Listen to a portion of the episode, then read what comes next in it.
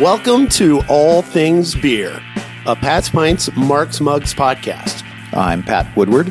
And I'm Mark Richards. Each month, we are joined by brewers, enthusiasts, and friends to explore the techniques, the culture, and the history of mankind's best invention. So grab a beer and join us as we discover a world of all things beer. Well, here we are again on another episode of All Things Beer. Pat, how we doing this week? Doing just fine. Summer has arrived, and we're currently here in Ohio in the land of medal winning beers after the World Beer Cup finals. That's right. Ohio took home 14 medals from the recent 2022 World Beer Cup. And we thought it would be fun to talk a little bit about that contest and maybe highlight some of those beers. And even more fun to get to drink those that won here in Columbus. We got four beers ahead of us here today, Pat. Yes, we do. And I'm looking forward to it. Somebody has already done the hard work of figuring out what are the best beers to drink. We might as well reap the benefits for sure. Well, I thought before we did, we'd give a little overview of the World Beer Cup for some of the listeners who may not be so familiar with this. It's like the GABF, the Great American Beer Festival, but the World Beer Cup is open to breweries from all over the world. In fact, I think there were 57 different countries that participated in the most recent World Beer Cup. That's a lot of countries. That is a lot of countries, and those breweries contributed over 10,000 beers. Now, you've been to the World Beer Cup before, have you not? I have. And one thing that's really cool there is at the award ceremony, you get to reap the spoils of what is left over from that competition. So all the beers that maybe only made it one round, which I guess it's a bit of a blind draw, but these are all professional brewers, so you're not likely to really get a bad beer. But it is kind of cool to see them all labeled up for what their intended style of judging was, just the same way as if we would package them to be judged. Wow. That's a lot of beer with 10,000 entries. And you don't just send one beer, I'm sure. How many beers do you send in? So most of the time on the World Beer Cup, you have to enter a dozen beers. So 12 pack of beers. Okay. Per entry you're doing. So if you entered five beers, we're talking five 12 packs. You just do the math. If there are 10,000 entries and in every entry they sent a 12 pack, that is 120,000 beers available most of them are still going to be available for sampling. Yeah. Wow. What do you think is going to be the category that has the most number of entries in 2022? Always going to be the IPA. That would be correct. 384 entries in the American style IPA this last round. And that's followed by the second most popular category being the juicy or hazy IPA, 343 entries, and then it's a little harder to guess what might be the number three, but that's going to be the German style Pilsner. Yes. And for my drinking as of late, I'm crispy all the way. I would like to just start with three. Just before we leave the statistics, a couple other trends, and some of these may or may not surprise you. There is actually more lagers entered than pale ales and IPAs put together. 2400 versus 2100. That does surprise me a bit. However, I think when you think of IPAs, there may be slightly less categories than lagers. Yeah, and that's true. And I will say that in 2018, none of the IPA categories said juicy or hazy. And in this most recent iteration, actually, there were 790 beers that were entered in a category that had juicy or hazy in the name. Could you imagine getting to handle all those, Pat? Oh my God.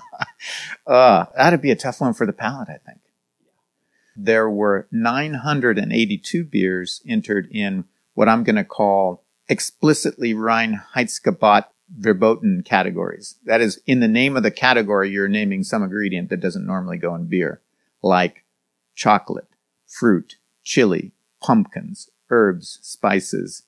Uh, and that's not including the fruited sours, which I consider to be more a normal expression of beer. There were 123 non-alcoholic beers. That's a new category this time around. Kind of a far cry from what it would have been five, ten years ago when you're like, if you wanted to find a non-alcoholic beer, good luck. I have a lot of them. We just call them water at my house. sure. I've never really understood that, to be honest with you. I can understand it. I mean, if you could get all of the flavor of a beer, but without the alcohol, I can uh, imagine times when that would appeal. How many of those have you had this year? And in your lifetime, how many have succeeded? Yeah, that's the problem, isn't it? It's hard to make a non-alcoholic beer that tastes like an alcoholic beer. Right. I did recognize one of the beers in that category. It was uh, the Deschutes Black Butte Porter, non-alcoholic. Oh, a sil- really? silver medalist. yeah. Interesting. So I'd be curious to try it. I love that beer. So here's a real conundrum, Pat. How in the hell does the wit beer category only get awarded a bronze? In principle, the judges could decide that none of the beers are worthy of some of the medals and not award a medal. You see that once in a while, but this was really an extreme case. I mean, come on, Pat. 102 commercially viable beers. And out of all those, none were good enough that they could only give a bronze. I mean, the bronze medal went to Allagash White, which I've had on many occasions. It's a great beer. And if you get a fresh sample of Allagash White and you're telling me that beer is only worthy of a bronze in a field of one, I would still argue with you. So it doesn't make any sense. It doesn't make any sense. And it is hilarious. You've got to really be full of yourself to not give a gold and a silver in the wit beer category out of 102 entries. I mean, I guess it just goes to show that the preferences and personalities of the judges can play a big role, and that's totally out of the control of the breweries who enter. Yeah, for sure. Well, enough about the statistics. I think we wanted to drink some of these Central Ohio winners, so let's get to it. What's our first beer, Mark? First beer is going to be what I am now calling the Rich Man's PBR, and that would be the Columbus Brewing Company Lager. That's right. It took the bronze medal in the contemporary American style lager category. Now, why would you call it the rich man's PBR? As someone that loves PBR, I would say it falls very close. So close, Pat, that you and I did a blind taste test last weekend We did indeed. to see what we thought the differences were. And I did not know it would be that close. There was a lot of similarities between those two beers. It was not that easy to tell them apart. And I'm going to have to admit that in the blind taste test, I had a slight preference for the PBR. I don't know if their special corn syrup is a small additive in that. I don't know if that gave it kind of that little more honey malt character. I think that's what I was detecting a little bit more something in like a sweet malt aroma over the CBC. And then the CBC though, that was one I chose as a preference. And I think it had just a slight bit more of a hop presence, kind of like a noble hop aroma, but again, so slight. There was just a little bit more hop character to the CBC, but don't be thinking that this is going to be Bodie territory. It's, it's very, very subtle and a little drier. The PBR was a little richer. I like it a lot. I think it's great. Super crushable. As we pour it, it's just about as clear and gold as it can be. I mean, it's got some kind of nice bready, doughy malt character. And again, like that light hop note, I think kind of takes you mm-hmm. back for another sip. It's very nice. That's probably what stood out to me the most out of the two that I liked about it. If you want to drink local, CBC has got you covered. I also want to say that, you know, we've been comparing it to PBR, which is no slight. At the last World Beer Cup, the PBR took a silver medal. And in fact, the Great American Beer Festival has won four gold medals. So it's no slouch. I think it kind of gets branded as like an old man's beer and then a hipster beer and kind of like a cheaper offering, but it just shows pretty tasty. Well, anyway, I think the CBC is a great lawnmower beer for the summer. And actually, CBC makes a number of lagers that are all really good. The Pills, and you've also got the Summer Teeth. Those are great beers too. They have just a little more character to them, I think, than this one. But, you know, each beer has a purpose.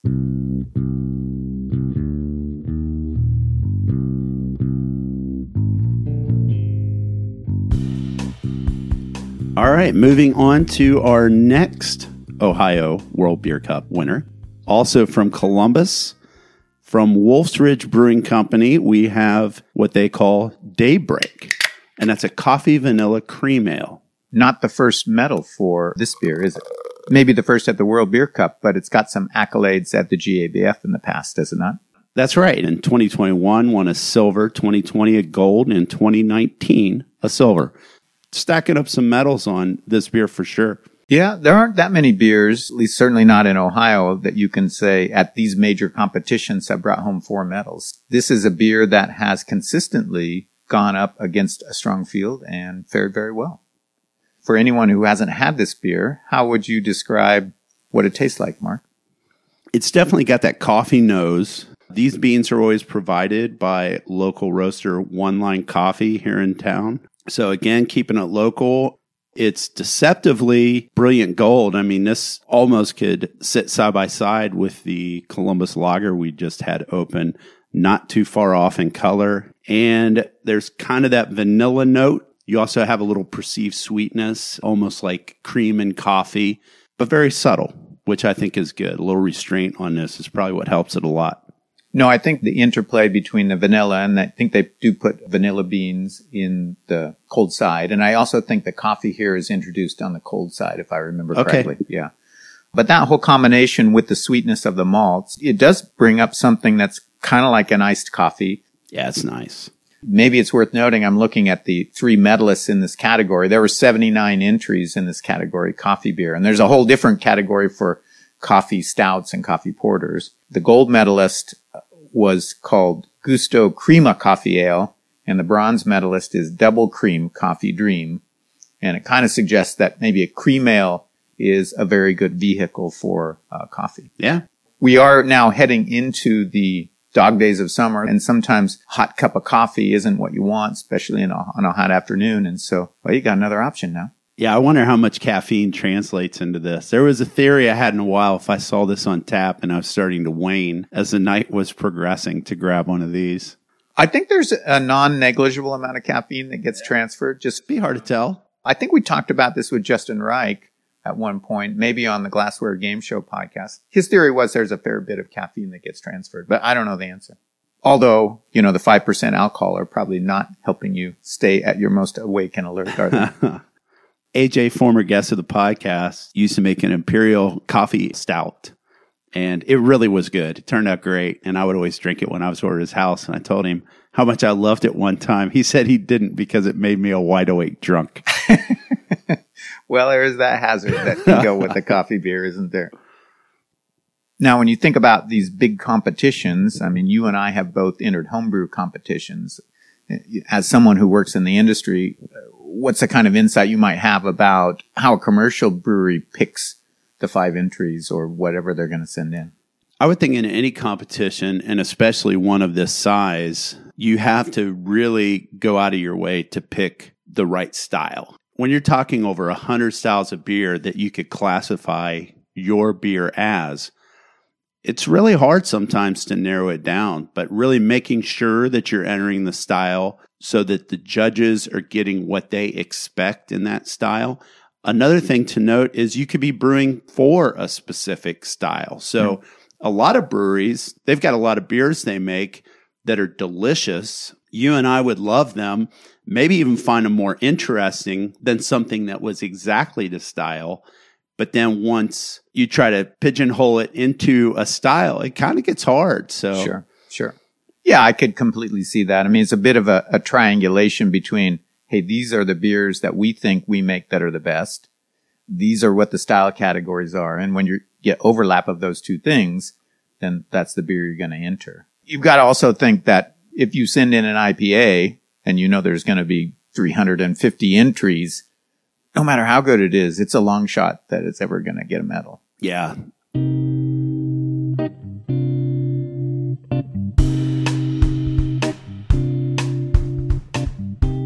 Well, let's go on to our next entry, the next award winning beer from Central Ohio here, also from Columbus. And this would be the Woden's Hunt Dunkel from Gemüt. And this was the bronze medalist in the European Dark Lager category. 132 entries here. So this is the most entries of any of the Columbus beers that have medaled. That's kind of interesting too that European dark lager would be so high. That's a lot of entries, isn't it? Yeah, I'm both impressed and pleased. No, I am also happy to see that. Happy to see the return of the dark lager. And, you know, when I think about a dunkel, I mean, really, to me, that is just a Munich version of a dark lager. And it's a style that I am very fond of. Oh, indeed. I've got to say also, Gemüt, maybe for its most pointed intention towards German styles, really has grown to be one of my favorite breweries here in Columbus. Well, they are a great example of a brewery who said, hey, there's a certain part of the beer world, and we are going to be very intentional in the styles that we make. And their choice is German styles, mostly lagers, and they do an excellent job at it. As you know, that rings very close to my heart. That could play into why it's one of my favorites as well. But this beer is really nice. It's got a toasty, bready, malty. There is a coffee note there, kind of, and it also has a caramel sweetness to it, maybe more in aroma than in flavor. I mean, it does have a bit of a drying finish. Yeah, indeed. You've got a little bit of that caramel. You've got just some hints of uh, coffee in there, the bready malts, and finishes quite clean and dry. It's a beer that's fitting to put into uh, one of these half liter mugs, you know. Also nice that Crowler pours a swell half liter mug for both of us. So prost to you, Pat. Prost. Yeah, normally in these things we try and keep to reasonable size samples. So on the first two beers, you know, we're drinking may- maybe 12 ounces or at the Wolf's Ridge, we split a 12 ouncer, but this is not packaged. It comes only at the brewery and we got it in a crowler and we are not ones to let beer go to waste, especially yeah. award winning, tasty Munich Dunkels like this. Yeah, waste not, want not. That is exactly what you do with this. That's really good. Now, what about the name? Woden's Hunt. Who's Woden? Yeah, I think you looked that up, didn't you, Pat? What was it? Well, I did. So Woden is the Old English term for Odin, who people will know as the king in Norse mythology. Or if you don't know Norse mythology and you only know Marvel, that would be Thor's father. Then, so what's a Woden's hunt? Apparently, there is a superstition that on certain nights of the year, there would be these procession of gods and ghosts with Odin at the lead, I suppose, and you have wolves and other kind of things coming through your area. By the way, it's a bad thing. If you witness the Woden's hunt, you should expect bad things in your future. So that's what it is. Well, it only led to good things in our future when we picked up this crowler. yeah, I think it's good omens to have this Woden's hunt. For sure.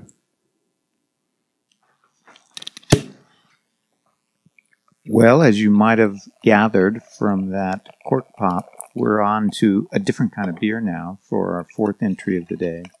And this would be the Crocodile Tongue by Columbus Brewing Company. This is a mixed culture Brett beer, a sour, as some people might say, and it took the gold medal in this category. Boy, this smells nice. Lovely, lovely beer. It is the color of peaches. Apropos, as it is aged over Ohio peaches, specifically the Biscoe peach, aged in a neutral wine barrel for 18 months. That's right. And these peaches are from Branstool. Where's Branstool? Branstool is in Utica, Ohio, which is about halfway between Newark and Mount Vernon. Okay. So up in farm country and this is the one that you always see come to the farmers market here in Clintonville or also up to Weiland's. A lot of times they'll park their truck there. Joan goes nuts over these peaches. Well, they make an excellent presentation in this beer, I will say. Boy, the initial flavor there is kind of bright and clean and tart, kind of dry. But it finishes with quite a bit of funk. Yeah. And it's like, first, how dry it is, it does seem juicy. Yeah, it does kind of have that peachy, juicy upfront thing. And then at the end, it kind of transitions into something that's got that Brett funk and very dry finish. It's like the best blue cheese you ever had. now, that's a pairing combination that a lot of people don't talk about the peaches and blue cheese. They haven't talked to us, have they? No, but my goodness, this is a good beer. Now, this is another beer where this is not its first accolade because this beer also medaled at the 2018 World Beer Cup. And at that time, it had the somewhat less marketable moniker of to be determined peach sour. Yeah, I'm not really sure that crocodile tongue is what I think of when I have this. It's not overly tart. No, I could say though, by the drying factor, maybe a little bit like crocodile tongue's probably dry. They look pretty so. dry. Their whole bodies do. I don't know.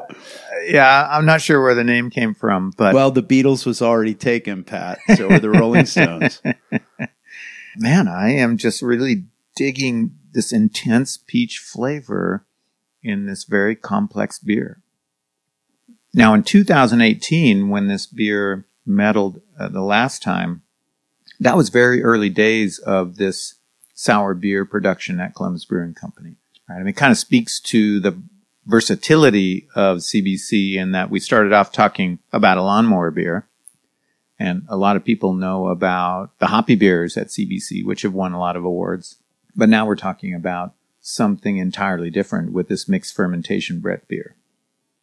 I can tell you that it contains Brettanomyces bruxellensis, Brettanomyces claussenii, Lactobacillus delbrueckii, and Pediococcus damnosus. So it's got the full complement of the sort of souring bacteria that you get in the funky Belgian beers. Yeah. They got the funk. That's good. They list everything. I like the disclosure on that. I mean, to be honest, CBC is making, I think, really excellent sour beers, but it's, you know, just kind of a sidelight of what they do. You know, I, I generally only see them at the brewery. I don't see a lot of them around town, but maybe that's changed. Have you seen any CBC sours on the shelves anywhere? I have not, and it's just a great reason to go to the tap room. There's so many beers on tap there that for someone around Columbus is kind of known as a supermarket brewer. They do a great job of covering both the supermarket beers and also some really, really interesting beers there at the tap room. I agree entirely.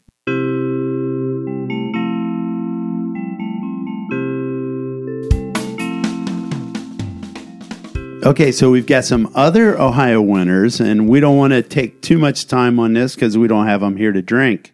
We've got a South German style Hefeweizen, and that would be really a beer that I like a lot. Goggle Fogger from Fat Head's got a gold. I think that's awesome because that's kind of a go to beer for me if I'm looking for a Hefeweizen. I mean, that's another very notable beer. I mean, it should be said that that beer also won a gold medal at the Great American Beer Festival in 2020. Another gold medal winner from Ohio would be the Ziegler from MadTree Brewing Company, which is a beer I haven't tried, but that won the gold medal in the American style amber lager.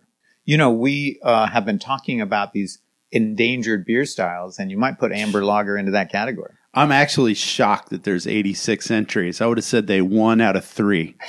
that is a little bit impressive. Well, we might have to visit that beer uh, and a future podcast. German style Doppelbock or Eisbock. We've got a silver awarded to Frogichlaus Swiss style celebration lager from Hoppin' Frog Brewing in Akron, Ohio. And I can't help but think that that's an homage to Santa Claus.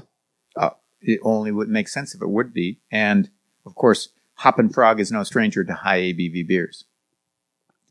The next medal winner would be in the International Dark Lager category. There's a silver medal for Porter's Porter from Big Ash Brewing in Cincinnati. And I don't know about you, Mark, but it's not obvious to me that Porter's Porter would be a lager. Truth. Belgian style ale or French style ale, a silver goes to Crazy Train from Fretboard Brewing, Blue Ash, Ohio.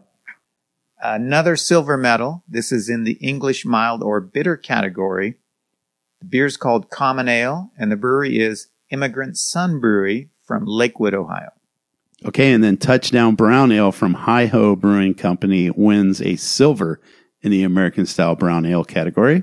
Now we're on to the bronze medals. There are three bronze medalists. I'm going to start with Restless Seas from Narrow Path Brewing Company in Loveland, Ohio, and that's in the German style sour ale category. And an extra special bitter gets a bronze from Sibling Revelry Brewing Company in Westlake, Ohio, called a Red. And the final medal goes to Megaphone in the Irish style red ale category. And this beer is made by Inside the Five Brewing Company in Sylvania, Ohio. Well, on that note, I think it's maybe time to draw this episode to a close. Yeah, it's good to review some of these. Hope everybody gets out there, and enjoys some of them, especially those around our area in Columbus, Ohio. But even beyond, I think I have some beers that I want to try on this list, Pat. There's some on here that we definitely have to get to in the coming months. Yeah, for sure. Well, until next episode, cheers to you and cheers to you, all things beers listeners.